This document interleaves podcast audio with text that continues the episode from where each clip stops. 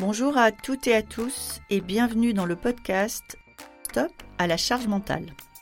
Le podcast qui décode le stress et ses sources dans l'entreprise. Chaque épisode est une opportunité de dire stop à la charge mentale, une nécessité pour l'équilibre de chacun et la santé de tous. Je suis Magali Siméon, entrepreneur, experte du futur du travail et maman de trois enfants. Alors, le stress et la charge mentale, je connais bien.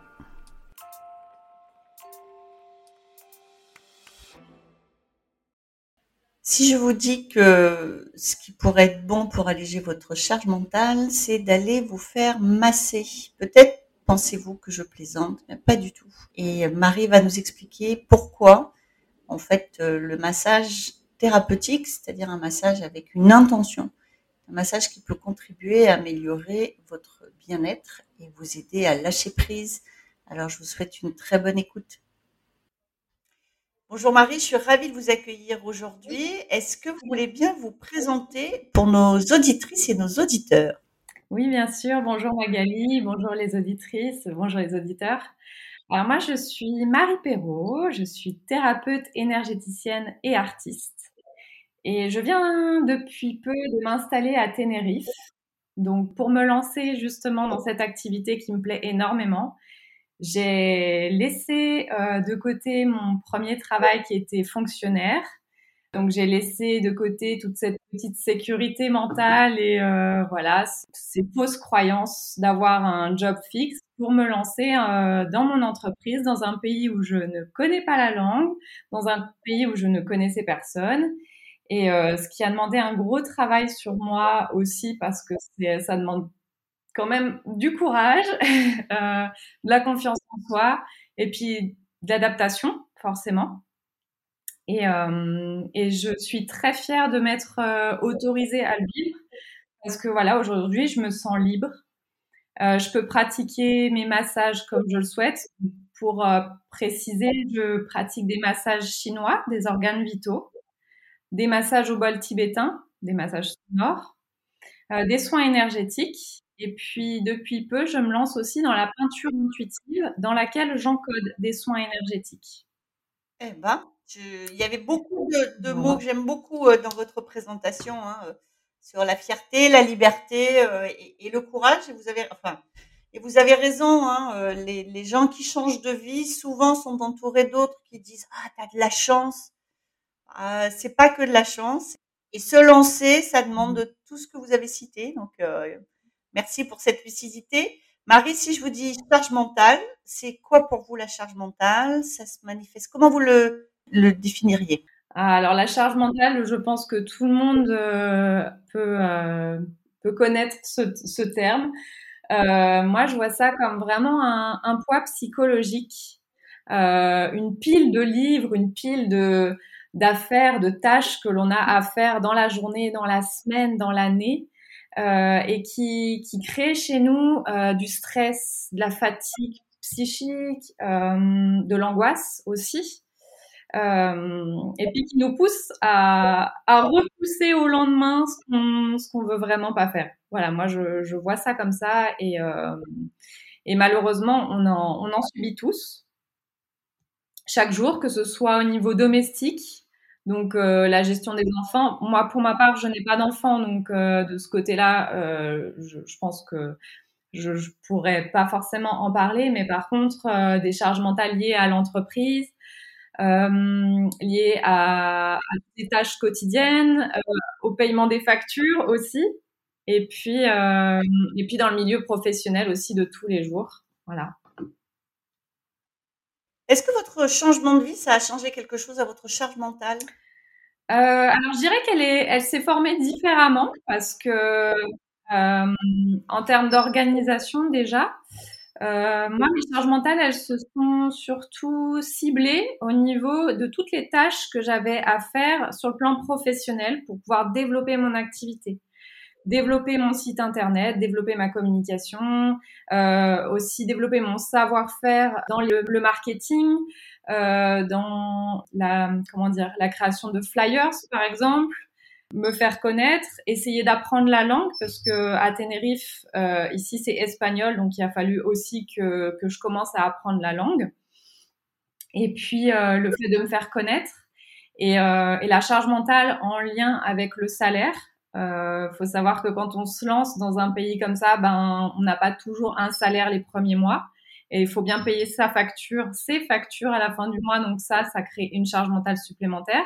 Ça peut créer des tensions dans le couple si le partenaire ou la partenaire euh, a des difficultés à comprendre euh, ce qu'on traverse. Donc là, la communication entre partenaires est hyper importante et surtout la communication non violente. J'insiste bien là-dessus. Euh, voilà à peu près, moi, les charges mentales qui ont été euh, très importantes ces derniers mois et aussi la gestion de mon ego, euh, dans le sens où comme je, je ne générais pas énormément de salaire, bah, il a fallu que je calme mon ego en disant c'est ok, tu t'installes, prends ton temps, ça prend du temps, sois patiente, les choses vont se mettre en place petit à petit, et puis tu n'es pas toute seule, tu as ta famille, tu as ton chéri, euh, tu as tes amis, donc fais confiance, adapte-toi, aie confiance, lâche prise et reste dans l'instant présent. Donc en fait, euh, vous changez de vie. Est-ce que vous avez, parce que là, vous en avez mis beaucoup, est-ce que pour vous, vous avez moins de charge mentale qu'avant? Euh, hmm, Pas forcément. pas sûr quand je vous écoute. C'est pas la même, mais c'est pas sûr qu'il y en ait moins. Oui, je dirais qu'elles sont différentes.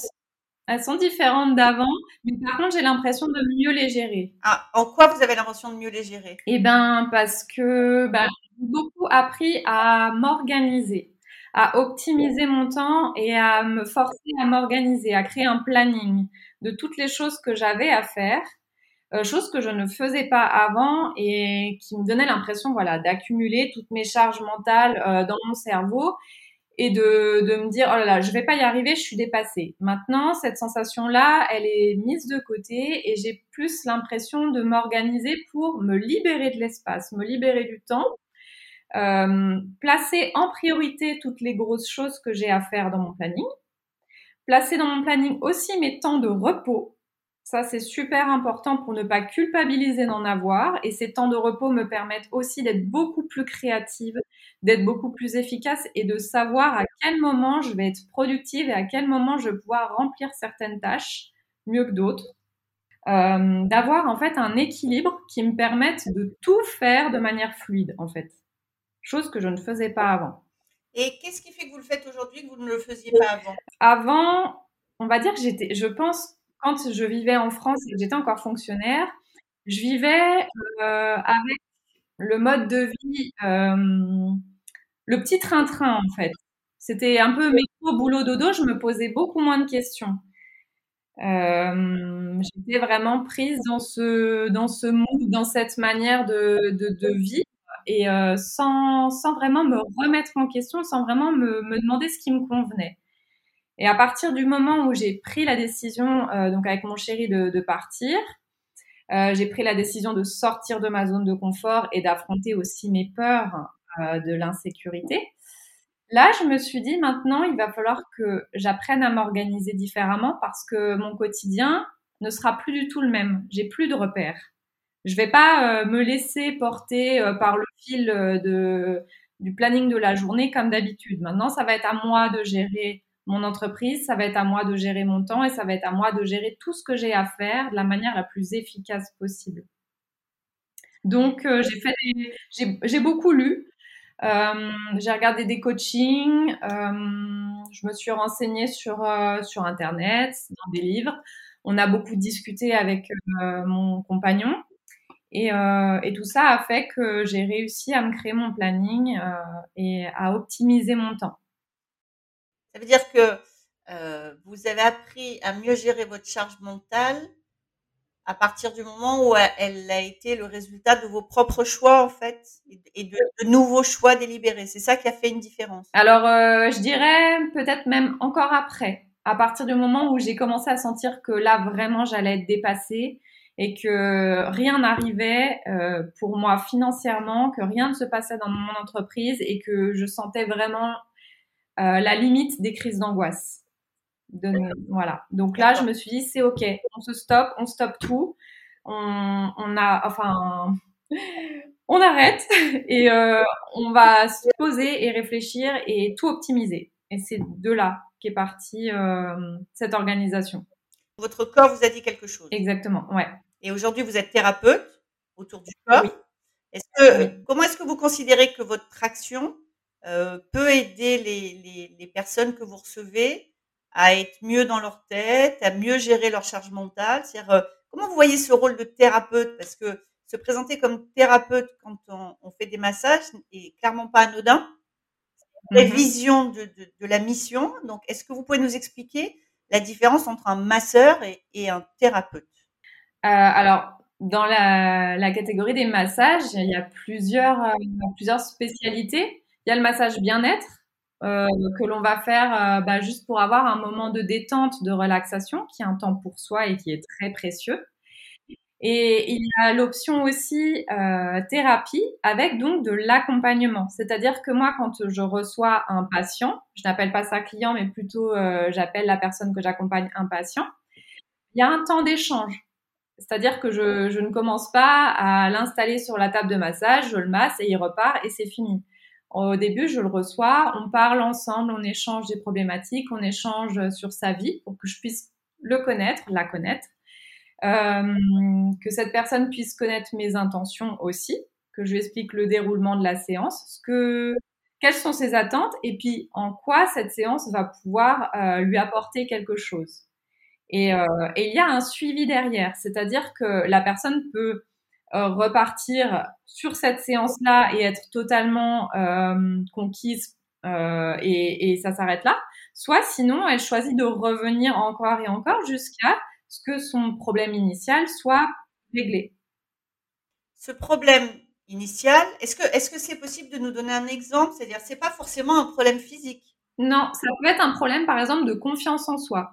J'ai reçu beaucoup de femmes qui n'avaient pas du tout confiance en elles et, euh, et qui étaient aussi beaucoup dans la dépendance affective, par exemple. Donc, euh, à partir de là, euh, on a un temps d'échange justement sur ce qu'est la confiance, d'où vient ce manque de confiance en elles et, et puis ce que ça génère dans leur vie. Et aussi ce que ça peut leur apporter d'avoir confiance en elles. Quels sont les outils qu'elles peuvent mettre en place pour avoir confiance en elles? Et c'est la même chose aussi pour les charges mentales. J'ai déjà reçu des, des personnes qui, euh, qui ont un planning énorme avec euh, beaucoup plus de tâches qu'il n'y a d'heures dans la journée et euh, qui n'ont absolument pas de temps pour elles. Donc on a vu ensemble comment gérer leur temps, optimiser leur planning pour pouvoir se dégager du temps et pouvoir se placer au premier plan. Mais quel est le rôle du massage dans tout ça? Alors, le rôle du massage, par exemple, le massage Sang des organes vitaux, euh, c'est un massage qui a lieu sur plusieurs séances, sur cinq séances. Et l'objectif est de traiter sur chaque organe, de, de, faire une détoxification, une harmonisation de l'organe et une libération émotionnelle.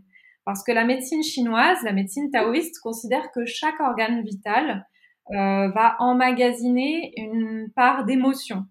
Par exemple, le foie, on considère que ce sont les colères qui viennent se loger dans le foie l'estomac, la rate, ce sont euh, l'anxiété et le stress. D'ailleurs, c'est pour ça euh, qu'on parle d'ulcère suite au stress, par exemple. Les reins, les peurs, les poumons, la tristesse, euh, etc., etc. Donc, en venant travailler sur l'organe œuvré, sur lui, en le libérant, le dégageant, on vient gratter toutes les couches des émotions toxiques et euh, on vient une ouverture et on permet à la personne de ensuite de se recharger, de se remplir et de se sentir beaucoup plus apaisée et en plus d'en apprendre sur elle aussi. Donc ça veut dire que être massé par quelqu'un qui a une, une, une, expertise, une technique particulière, va permettre de faire du bien au mental. Pas juste, c'est pas juste de la détente et du bien-être, euh, ce que vous nous dites là, c'est qu'il y a une puissance dans le massage qui va au-delà de juste la détente et le bien-être. Exactement, c'est thérapeutique. C'est thérapeutique. Et donc ça veut dire que un accompagnement avec vous. Ça permet à la fois de, peut-être faire émerger ce qu'on veut changer et d'avoir recours à une pratique de massage qui va permettre d'ancrer ça dans le corps. C'est comme ça que ça. Oui. Vous avez parlé de détoxification, de, ça veut dire que le corps, le corps joue quel rôle dans tout ça? Le corps est un, un récepteur euh, c'est un réceptacle. Le, corps va, recevoir beaucoup d'informations, mais il va en donner aussi. C'est un messager. Et chaque maladie, chaque euh, problème euh, physique que l'on peut déclencher, c'est un message que votre corps vous donne et que, par exemple, on n'a pas écouté en amont. On a choisi de, entre guillemets, mettre en sourdine. Donc, le corps, il va le manifester à sa manière. avec un problème physique. Donc c'est vraiment un messager de euh, toutes les choses que vous avez enfouies à l'intérieur de vous et, que et dont vous avez besoin de prendre conscience en amont pour pouvoir libérer tout ça. Ce qui veut dire, Marie, que quand on se fait masser, il faut quand même qu'on se fasse attention à, qui nous masse. C'est-à-dire, j'ai bien entendu tout à l'heure, vous avez dit les massages bien-être, c'est très bien, c'est OK, je suis d'accord, mais enfin, je, OK, mais ça veut dire quand même que être massé n'est pas un acte totalement anodin? Oui. Tout à fait. Bah, nous, d'ailleurs, en médecine chinoise, la, première approche que l'on a avant de masser, c'est de nous apprendre l'ancrage. On nous apprend à être aligné et ancré dans notre cœur, mais aussi ancré à la terre pour déjà ne pas transmettre nos propres émotions à travers nos mains et ne pas en recevoir. Parce que si à la fin de chaque massage, euh, par exemple, moi, je récupère les émotions de mon patient, euh, en une journée, j'ai le dos voûté, euh, je je suis plus alignée. C'est voilà. Donc on nous apprend à nous protéger et à protéger la personne qui est sur la table. Et je ne sais pas si toutes les personnes qui massent ont cette conscience là. Ça, je, je, ne peux pas le certifier. En tout cas, dans toutes les pratiques de médecine chinoise, euh, médecine taoïste, euh, les pratiques de qigong, etc. Là, on a on a cette conscience là. Ça veut dire que quand je décide d'aller me faire masser, à quoi je dois faire attention quand même quand je choisis euh, le praticien? Est-ce qu'il y a des choses qui me permettent d'être plus confiante que d'autres? Votre intuition. D'accord. Déjà, qui est un outil très très puissant et qu'on a beaucoup mis de côté et euh, pourtant qui est déjà euh, mais je pense qu'il a un des meilleurs outils en fait et qui va aussi vous permettre de gérer vos charges mentales. Votre intuition, euh, c'est votre sixième, votre sixième sens, c'est la petite voix intérieure. C'est cette sensation que vous allez ressentir qui va être légère quand vous prenez une bonne décision et qui va plutôt vous donner une sensation de lourdeur quand quelque chose ne, ne va pas. Donc déjà, faites confiance à cette partie de vous qui vous donne des, indications précieuses. Et ensuite, bah, peut-être tout simplement de parler avec le praticien avant de, prendre euh, un soin, de parler avec lui, de voir si ses mots et sa pratique résonnent avec vous. Ce que vous nous dites, c'est pour avoir une chance ou une possibilité que le massage ait cette action euh, sur notre mental, il faut être attentif au choix du thérapeute. Et oui. Un thérapeute peut très bien, enfin peut être très bien pour une personne et peut-être pas convenir pour une autre, et qu'il faut s'écouter, c'est-à-dire ne, ne pas se laisser masser, en tout cas ne pas penser que si on est massé par quelqu'un où on n'a pas forcément une bonne intuition, à se dire que le massage aura pas forcément autant d'effet que ou autant de puissance que pour en avoir un massage, avoir un massage. C'est ça l'idée? Oui, c'est tout à fait ça. Oui. Eh bien, Marc, ça fait combien de temps que vous avez pris la décision de partir? Euh, Ça fait depuis novembre euh, l'année dernière, novembre 2020. 2021 euh, pardon, que qu'on est parti vivre à Tenerife et donc euh, c'était trois mois avant. En trois mois, on a pris la décision de voilà de tout quitter. Pour l'instant, aucun regret? Non, au contraire. Au contraire, euh, je pense que c'est vraiment un cadeau. Dans, dans cette manière-là de, de vivre, on s'est choisi en fait. Voilà. Vous avez choisi votre façon de vivre, vous avez choisi avec qui vous allez le vivre, vous avez tout remis à plat et tout choisi. Oui, eh bien, on va rester sur ce mot de la fin parce que je pense que c'est parfait. Tout est quand même le résultat de nos choix et, et c'est possible d'en faire de nouveau en fait. Il y a pas, on n'est jamais trop vieux, on n'est jamais trop coincé pour en faire de nouveau. Oui. C'est ça que je vais retenir de notre échange. Merci beaucoup. Merci beaucoup Marie. Merci à vous Magali, c'était un plaisir. Merci beaucoup d'avoir été avec nous aujourd'hui. Cet épisode vous a plu? N'hésitez pas à me laisser une note. Envie d'en savoir plus? Abonnez-vous directement depuis votre appli de podcast préféré. Et si vous souhaitez me confier votre histoire sur le stress en entreprise, contactez-moi via notre site Lily facilite la vie. Le lien est dans la description. Je vous donne rendez-vous la semaine prochaine pour un nouvel épisode de Stop à la charge mentale. Merci et à bientôt